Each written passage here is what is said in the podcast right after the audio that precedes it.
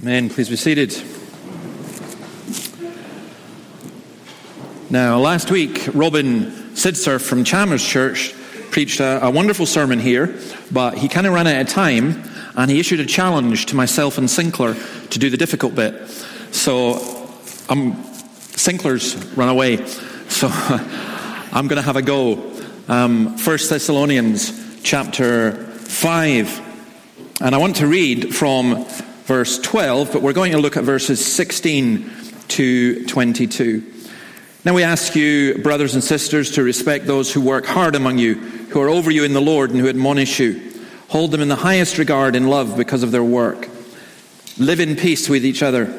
And we urge you, brothers, warn those who are idle, encourage the timid, help the weak, be patient with everyone. Make sure that nobody pays back wrong for wrong but always try to be kind to each other and to everyone else. Be joyful always, pray continually, give thanks in all circumstances, for this is God's will for you in Christ Jesus. Do not put out the Spirit's fire, do not treat prophecies with contempt. Test everything, hold on to the good, avoid every kind of evil. I will look at these words. Um, can I say that we do, uh, as Stuart mentioned, we do hope to have uh, an evening service, and uh, Courtney McConnell, who is the Scripture Union worker, uh, will be at that service, and uh, Craig will also uh, be preaching.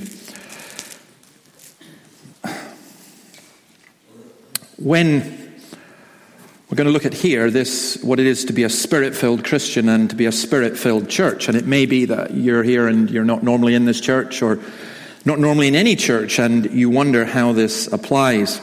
Well, let me put it this way it applies in terms of happiness. What makes us happy? What makes us smile? Um, your child announcing that you're pregnant in the middle of church. That's, that's, that makes some people smile anyway. Apologies for that.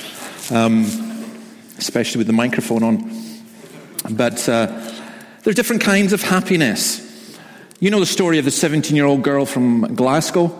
She uh, won a million pounds on the lottery, and there's, if you've ever seen the wee documentary about her, she phones up and, you know, I said, well, what's happened? She said, oh, you've won a million pounds. She says, what do I do now? You know, and I loved, more than anyone, I loved what her granny said, which was just pure, if you're from Glasgow, it was pure Gallus Glasgow. It was just uh, incredible. Her granny said, um, I better not do the accent, but she said, you know, a million pounds? You're giving her a million pounds for nothing? That's like giving her a loaded gun. And I, I just thought she was very, very, very perceptive because that's what happened. The kid had a hard, hard time winning a million. You think a million pounds would make you happy. Um, just before I came out this morning, I got an email from an attorney somewhere in Nigeria telling me that um, uh, uh, his client, Mr. B, who had the same surname as me, which is interesting because my name is Robertson, but anyway, uh, his client, Mr. B, had left $11,480,000 uh, for me, which was incredibly nice, and I, I, love the precision and detail of it. And uh, I have to admit, that would make me happy uh, for a while.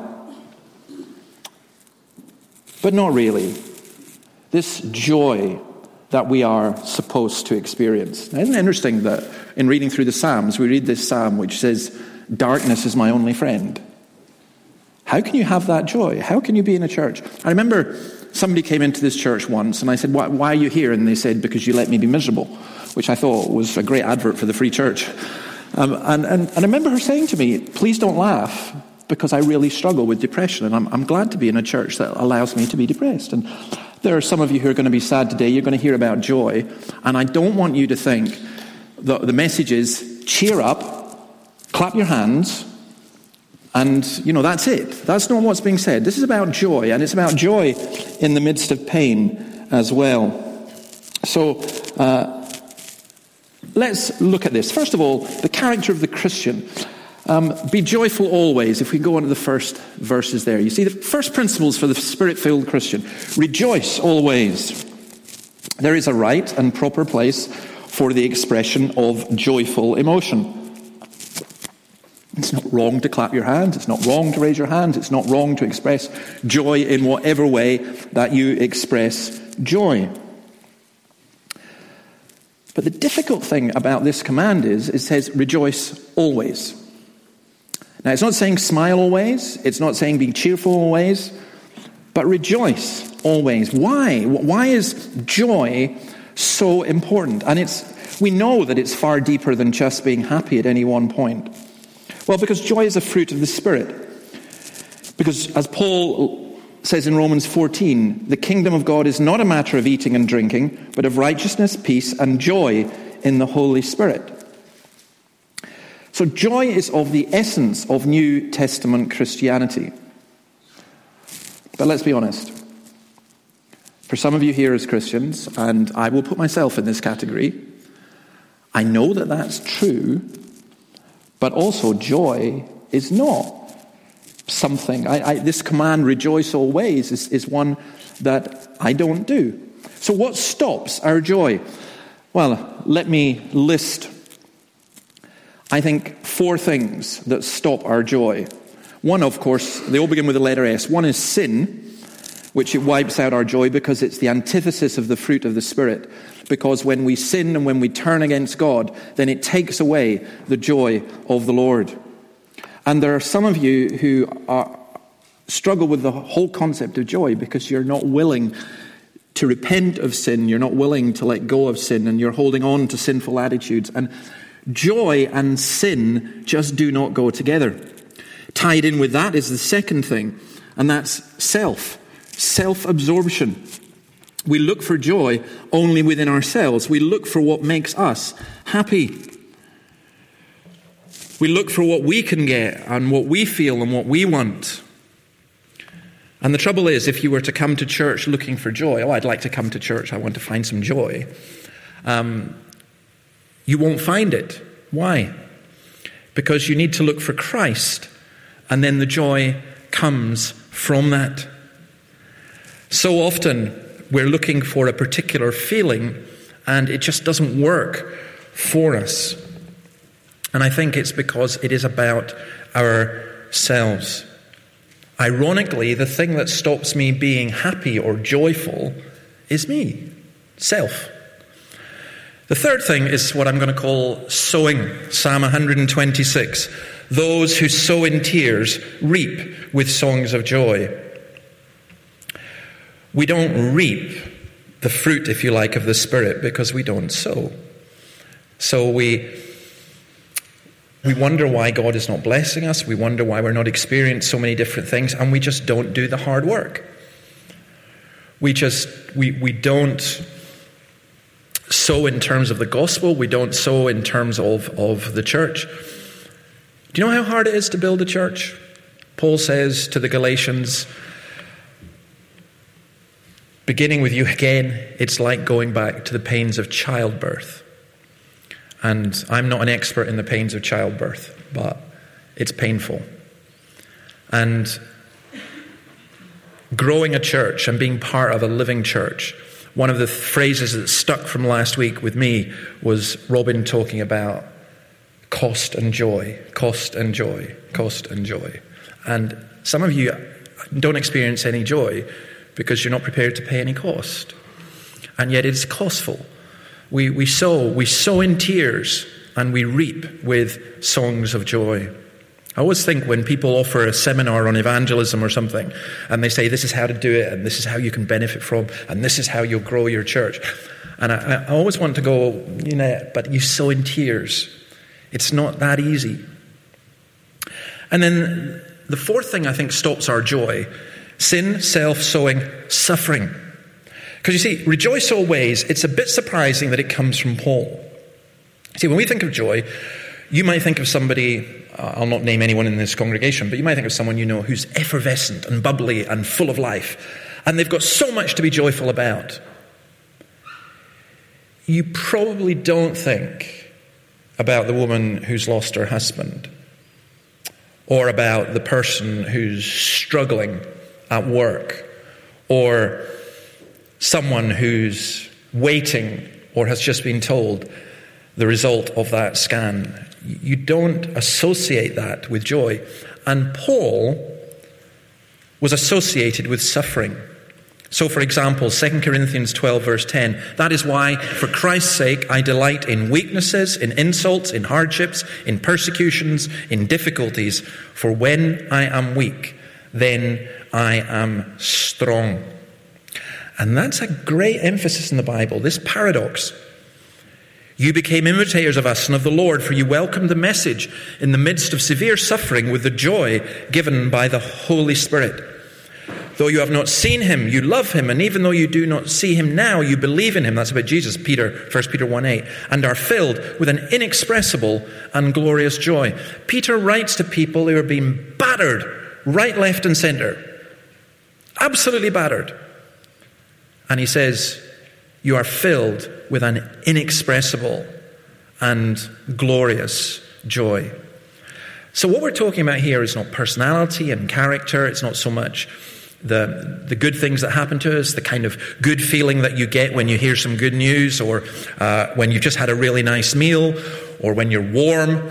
Um, it's not that kind of thing. It's, it's a joy which is able to continue even when it's tested in the most severe pain. So it's a joy that involves tears. Now, please be very, very careful here. Paul is not saying that you're going to get to a state in your life where the most horrible things will happen and it doesn't hurt you at all. He's saying that in the midst of the most severe hurt, you will still be able to know and experience the joy of the Lord. And that's the key. John 16 22, Jesus says, Now's your time of grief, but I will see you again and you will rejoice, and no one will take away your joy. So joy is associated with the presence of Christ. I read, um, I can't even remember who it was, but I just thought it was a, a, a lovely picture.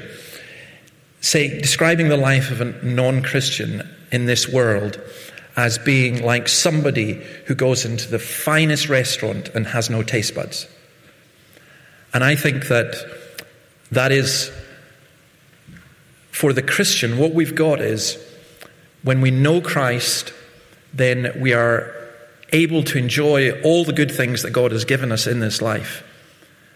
But when some of these good things are taken away, we are still able to enjoy Christ because of his presence. I will see you again, and you will rejoice, and no one will take away your joy. So, without being trite and without being trivial, I want to suggest to you that as a Christian, if you are not experiencing joy, there's something wrong.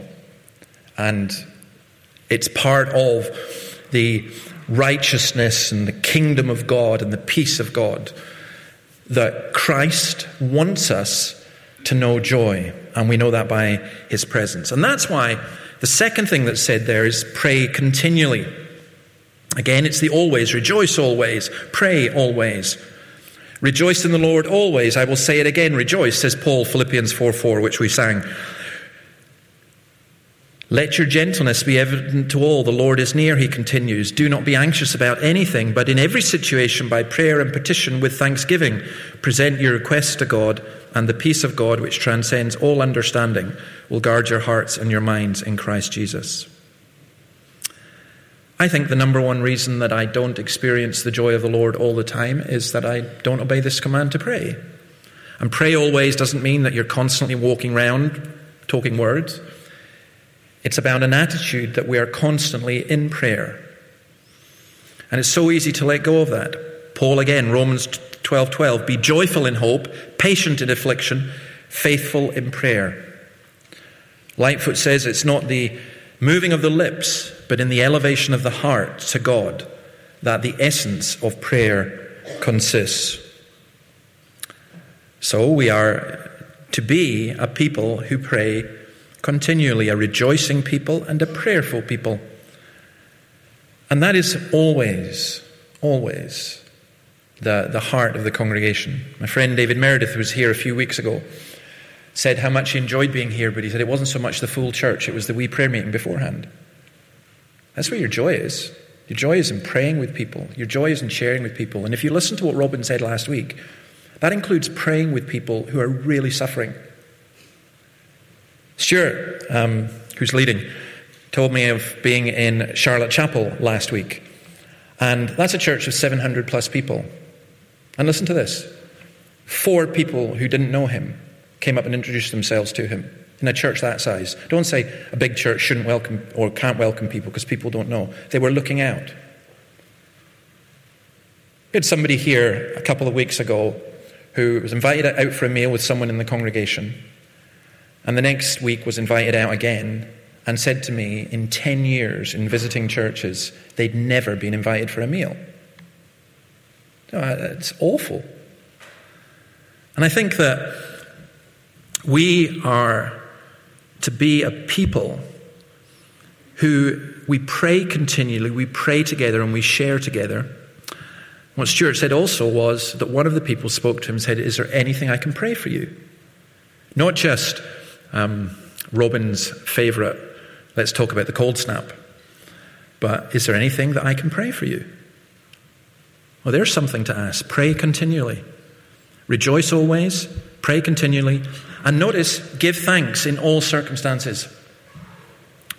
Why the give thanks? Because as Hendriksen says, when a person prays without giving thanks, he's clipped the wings of prayer so that it cannot rise. Because prayer cannot just be our pouring out our heart full of our complaints to God. Because what happens then is, if we pray a prayer like that, it's again just about us. It's not that we shouldn't tell God how we feel, and it's not that we shouldn't ask why, and it's not that we shouldn't pour out our hearts.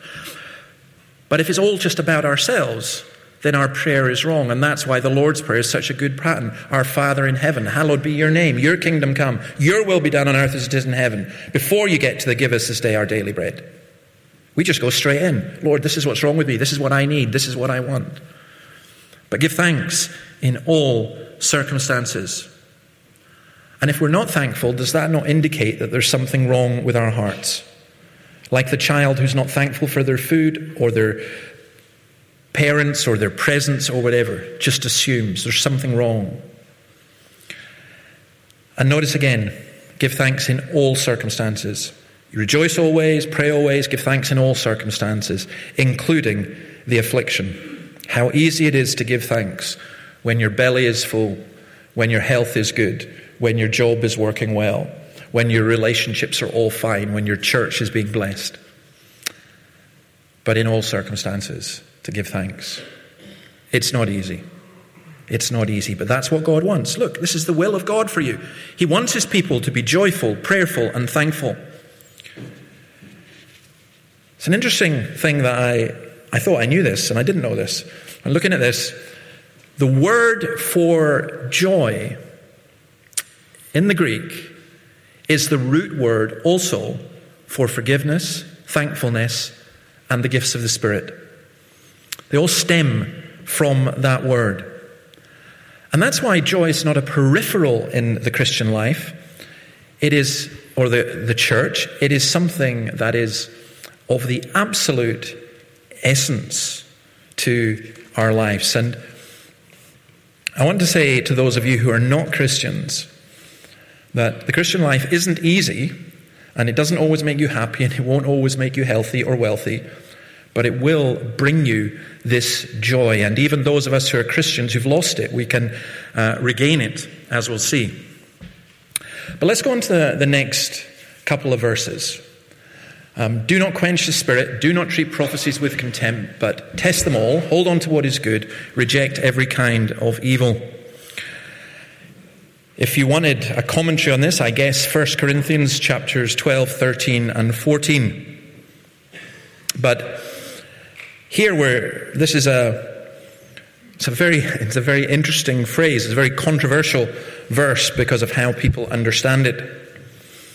The connection, it's not disconnected. The connection is that joy is a fruit of the Spirit, and now he's talking about the Spirit, and he does two things. He talks about the Spirit in general, the Holy Spirit of God, quenching the Spirit, and then he talks about one particular aspect of the Spirit's ministry prophecy. Who's the Holy Spirit? We believe in God, Father, Son, and Spirit. Jesus the Son promised In fact, he said it was better that he went away. And I still find that a very difficult thing to grasp because imagine if Jesus was physically present with us just now. But he actually said to the disciples, It's better for you if I go away. Not to test you, but because I'm going to send you another, a counselor, the comforter, the Holy Spirit. The Spirit is not an it. That's very, very important. He, it's personal. The Spirit is not the force. And the Spirit, or the work of the Spirit, doesn't necessarily mean um, lots of excitement and lots of dramatic miracles, though that can be part of it. But basically, God's Spirit is the one who works in our hearts so that we can believe, is the one who takes the Bible, which would be dry as dust if the Spirit wasn't applied. It's the one who enlivens our worship.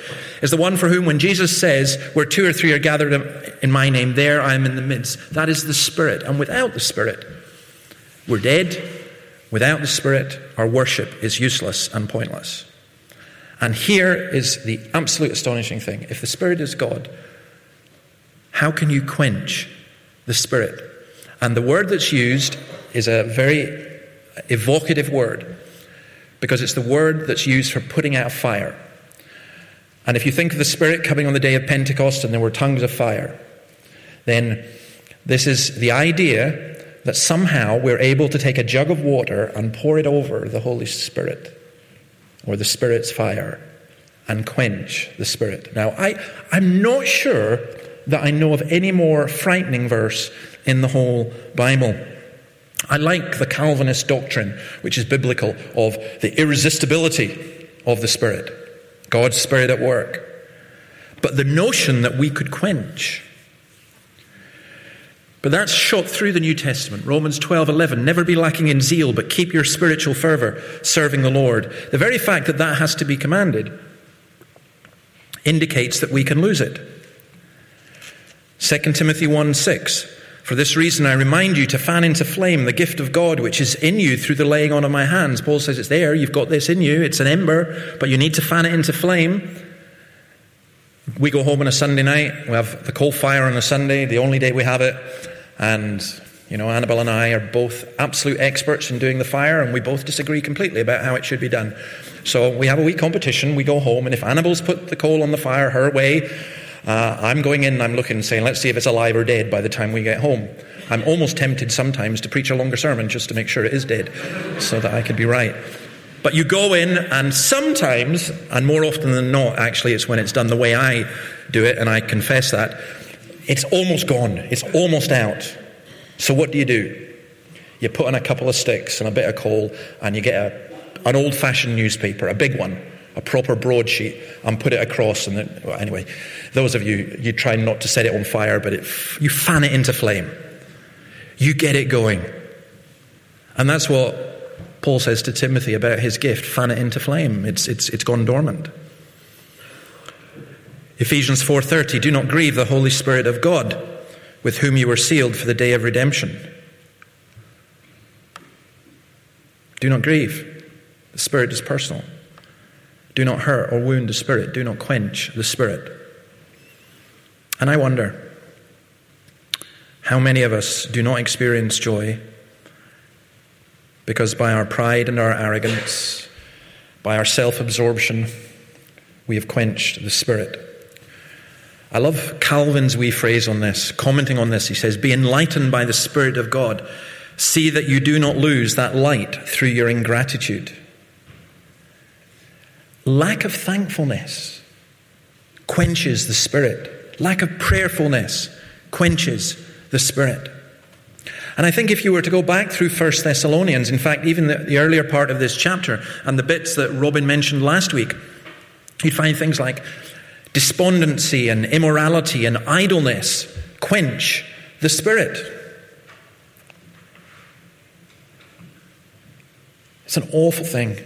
It's an awful thing. Robin said with very strong confidence last week, and it was good for him to hear him say it because he was very strong about other things that, that you know, you might not think so positive. But he said, This is a congregation in which the Spirit is at work. Well, I hope so. And I believe so, actually. And whatever congregation you're from, I pray that that is the case. But it's also very easy to quench the Spirit. I'm in a very um, reflective mood at the moment, and I was thinking about a time in the, the history of this congregation while we've been here in the past 25 years. I think of one year where I couldn't work out what was wrong. I couldn't work out what was happening. I couldn't work out why things were always so difficult. And, and I couldn't work out why it felt so dead. And I hadn't experienced that for a long, long time. And it was, it was a real struggle. And then um, we, we prayed, we asked God to show, and, and God did. And it was dramatic and it was horrible.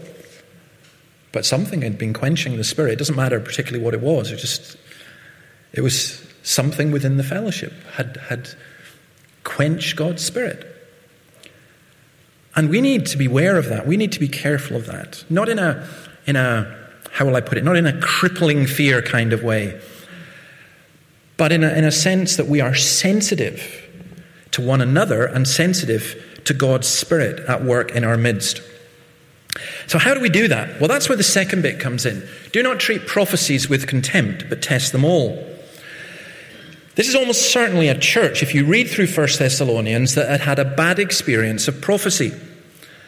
People were making prophecies, particularly about the second coming, and they were getting it wrong. And that happens a lot. Uh, I have no idea how many people have told me, you know, like, I remember when Saddam Hussein was the Antichrist. Um, I don't remember when Napoleon was the Antichrist, but I did read about that. Um, you, all the things that are going to happen. Somebody once actually asked me and got really upset when I laughed. Well, you know, do you think Richard Dawkins is the Antichrist? And no, I'm sorry, I don't think Richard Dawkins is the Antichrist. Is Barack Obama? No, no, Barack Obama is not the Antichrist. You know, I once joked that Bill Gates was, and the person took it seriously. Uh, to anyone who uses Microsoft, you're tools of the devil, and, and they, they really believed it. Whoa, back off. That was a joke.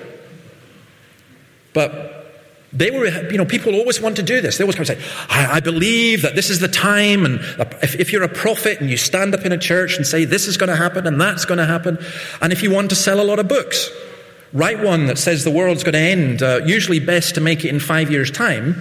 Though, why would you want to sell a lot of books if the world's going to end? I never mind, but anyway, that's what they do. And I think that's what was happening here. Now, when we talk about prophecy, 1 Corinthians 14:29, two or three prophets should speak, and the other should weigh carefully what is said. There's a prophecy in the Bible that's inspired, direct utterance, where somebody speaks, and it is not them speaking, it is the Holy Spirit speaking. And it's often you in the first person, I, the Lord, am with you, and so on. Now, the church is built on the foundation of the apostles and prophets. And um, there are those who would argue that having got that apostolic foundation, we don't rebuild the foundation. We don't have apostles and prophets as they did in the New Testament church. We certainly don't have apostles because they were the 12 plus Paul. There's a different kind of apostleship uh, that you can see, and I would argue that still exists, but we, we do not have the 12 apostles and in a sense, we don't have prophets like that because we have something they didn't have. We have the New Testament. The New Testament church did not have the New Testament. And that's very, very important to remember.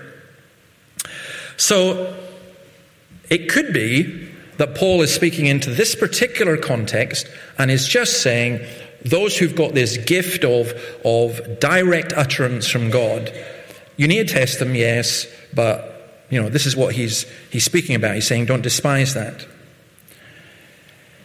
Well, here's the difficulty, I think, for us.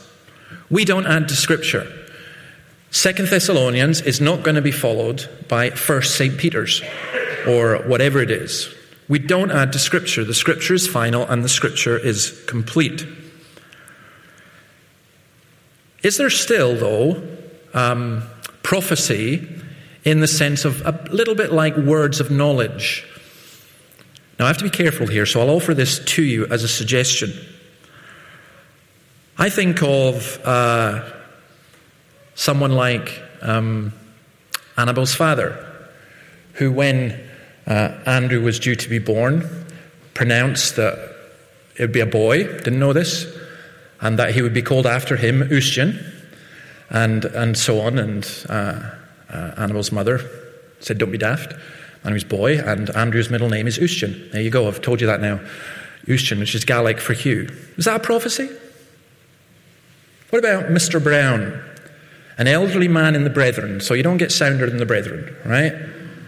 Who stood up when, I don't remember any of this, but who stood up in public in a church meeting when uh, we left the Cotswolds to move up north. My dad was a farm worker, and he announced of this eight year old boy that David, in brethren terms, will be a missionary because they don't have ministers. You know, but just call, he said, you know, he said, I have, no, I have no doubt whatsoever. And he says, I will pray every single day that this is what is going to happen. And my father took that as a personal comfort when I turned away from the Lord as a teenager for a few years. He just remembered that. Is, is that, is that possible? Or I think of a lady called Barbara up in Brora, who we called the prophetess, a godly woman, a prayerful woman. And she would phone me up and she'd say, David, I think you should go and see so and so because I've been praying about them and this. And you know, this nine times out of ten I would go. In fact, I would nearly always go because uh, I was afraid of Barbara, but wasn't fear of the Lord. Um, do you know, there was only once she got it wrong, and I was so glad when she got it wrong because I couldn't wait to go around and tell her you got it wrong and, and she, she wasn't infallible. But she was a godly, good woman. Well, are we saying that the, the Holy Spirit can't do that? I, I, think it, I think it's wrong to limit God to say, because Scripture is finished, God cannot give words to people. Of course He can. It's the Holy Spirit, He can do as He pleases. So the direct revelation in the sense of God giving us scripture has ended. He doesn't give us scripture. But these words that were here, they were, they were to be tested. And I think that that is, um, in saying, don't despise it, test them. However, having said that in the prophecy, and this is why Robin was so keen to hand it on, um, don't treat prophecies with contempt. You need to be really careful because there are people who will stand up and because they, they, they, they will say, look, this is what I feel, except they won't say that. They'll say, this is what God says, and it's what they feel. And no, no, no. Don't claim to be a prophet. And this verse, I don't think, is primarily even referring to that. Why?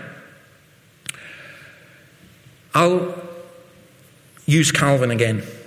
By the term prophecy, he says, I do not understand the gift of foretelling the future, but as in 1 Corinthians 14:3, the science of interpreting scripture, so that a prophet is an interpreter of the will of God.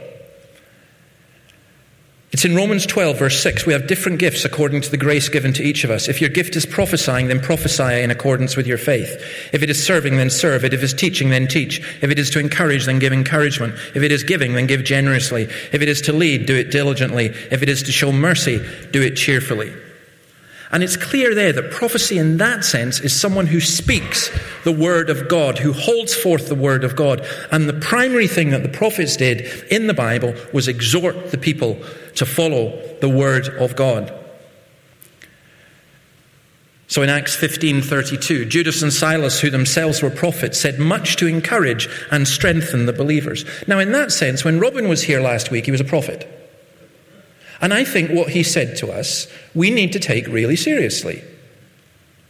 He made some observations and some comments, and I think he was a gift from God from us. I think it was a prophetic thing. Now, we test it because Robin Sydserff is not infallible, and no human being is infallible.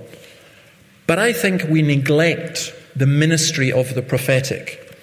Um, when some of you who are charismatics started coming here, you were a bit wary in this church, you know, because we weren't weird.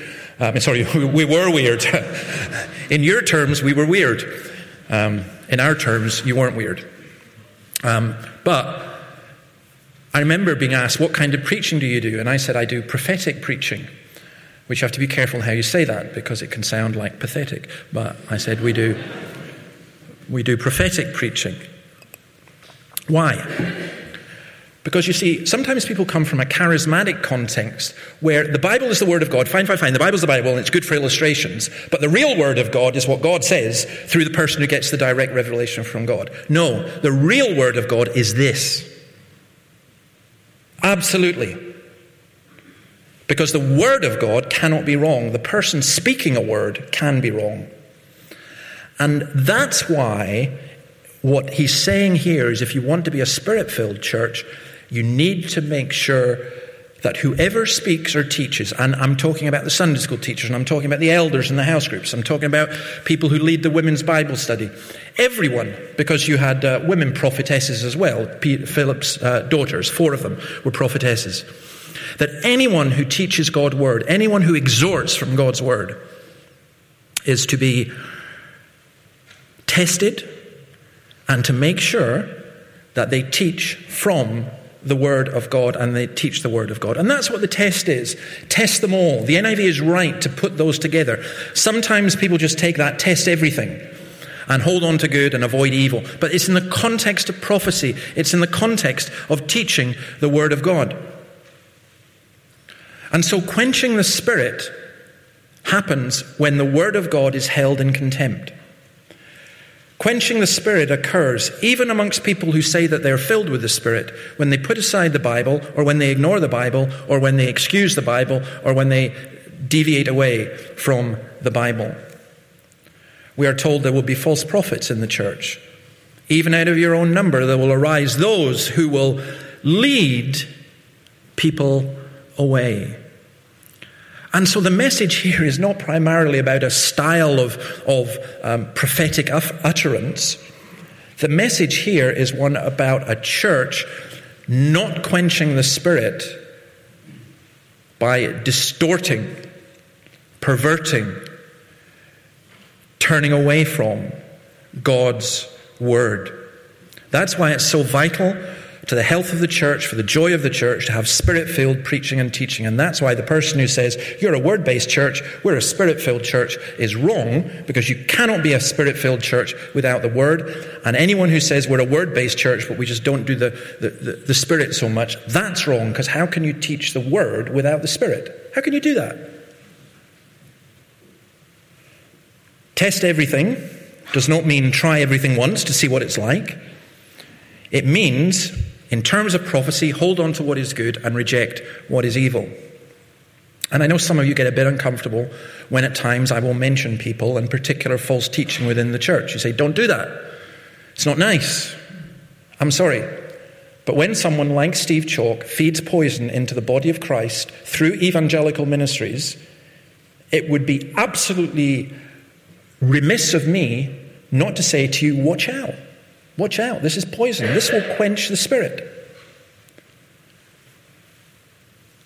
Lots of things can quench the spirit. I remember in the, I don't, I don't, don't remember, but I remember listening to somebody, a minister um, from the Church of Scotland, uh, who was converted in the Lewis revival and had a fine ministry for many, many years, being asked about why didn't the Lewis revival spread to other parts of Scotland in the 1950s and then a, a little bit in the 1970s. And his answer was very revealing. He said, I believed, he said, I believe that we quenched the spirit. He says, I believe we, came, we became very proud and we quenched the spirit. Well, we have the Word of God and we teach the Word of God. And anyone comes, and no matter their personality or the apparent fruit that comes with them or the programs that they offer, we need to test them and test everything and say, nah, are you, are you sticking with God's word or not? Hold on to the good, reject the evil. So, we want to be a spirit filled church. We seek to rejoice. We pray continually. We give thanks in all circumstances. We do not quench the spirit. And we do not despise or treat with contempt those who bring the word of God to us. One other um, story, and then we'll just uh, finish with uh, one other application. What do you do with somebody who comes and says, God has told me this?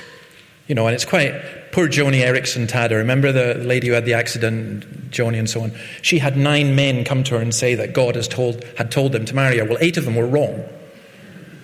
You know, I mean, the, the God has told me line all the time. I just think, I, I love Spurgeon's thing. This is my favorite story on that. Line. When Spurgeon, a man came up to and said, Mr. Spurgeon, uh, God has told me that I have to preach in your church on Sunday. And Spurgeon said, Great. When he tells me, I'll let you. That's what you do with people who say God has told them. Yeah, we can have things happen within us and within our own lives and things that we can be very strongly conscious of God is guiding us.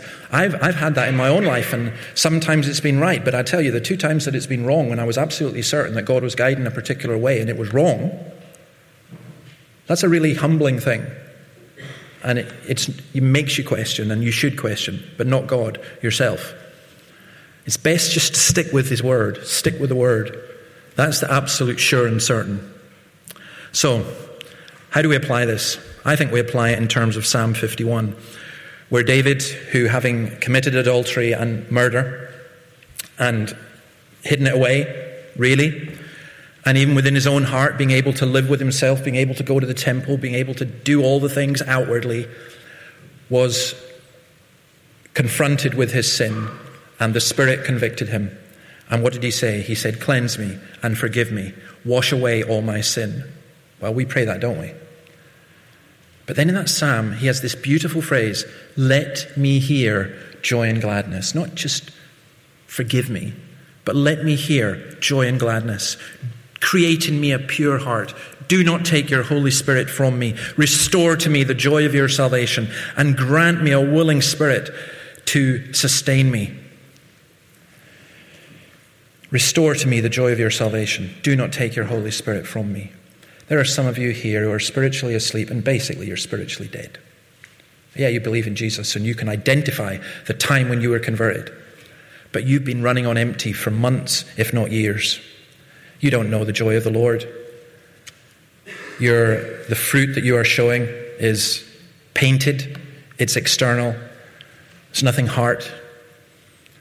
And the temptation is one, just to give up, two, to carry on faking it, Three, maybe, to despair. Well, our God is gracious. And you pray with David cleanse me, forgive me, wash away all my sin. Don't take your Holy Spirit from me. Restore to me the joy of your salvation. If you are a Christian and that's your condition and you pray, I have no doubt at all that God answers that as much as if you are not a Christian and you pray for God to enter your life. Because here's the thing it's the cost and joy the way to joy is through the sacrifice of a broken and contrite heart. Ironically, my pride and arrogance keep me from joy. My self absorption keeps me from joy. My rightness and correctness and everything else keeps me from joy, and it will keep you from joy. The way to joy, it's such a paradox. The way to joy is through a broken heart and a broken spirit. And that's why some of you who are the most discouraged and down at the moment, in some ways, do you know this? You are nearer to joy than the person who's effervescent and bubbling around and everything's wonderful. It's, it, it's such a paradox, isn't it? It's such a strange thing. But it's such a wonderful and beautiful thing. Before Sinclair came here, I heard him speak at Crieff. And I just remember being so bonded with him because he said that he thought there were two things that were really missing from the church in Scotland. One was conversions. When did the church last grow because of conversions? And the other was the joy. And I, I think that's true. And I'm thankful for what we have in this place.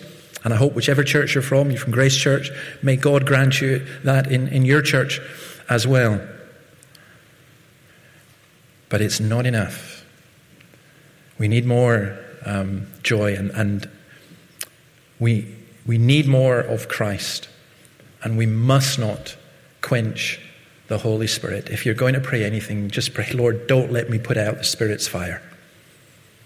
Let's pray. Thank you, Lord, for your word.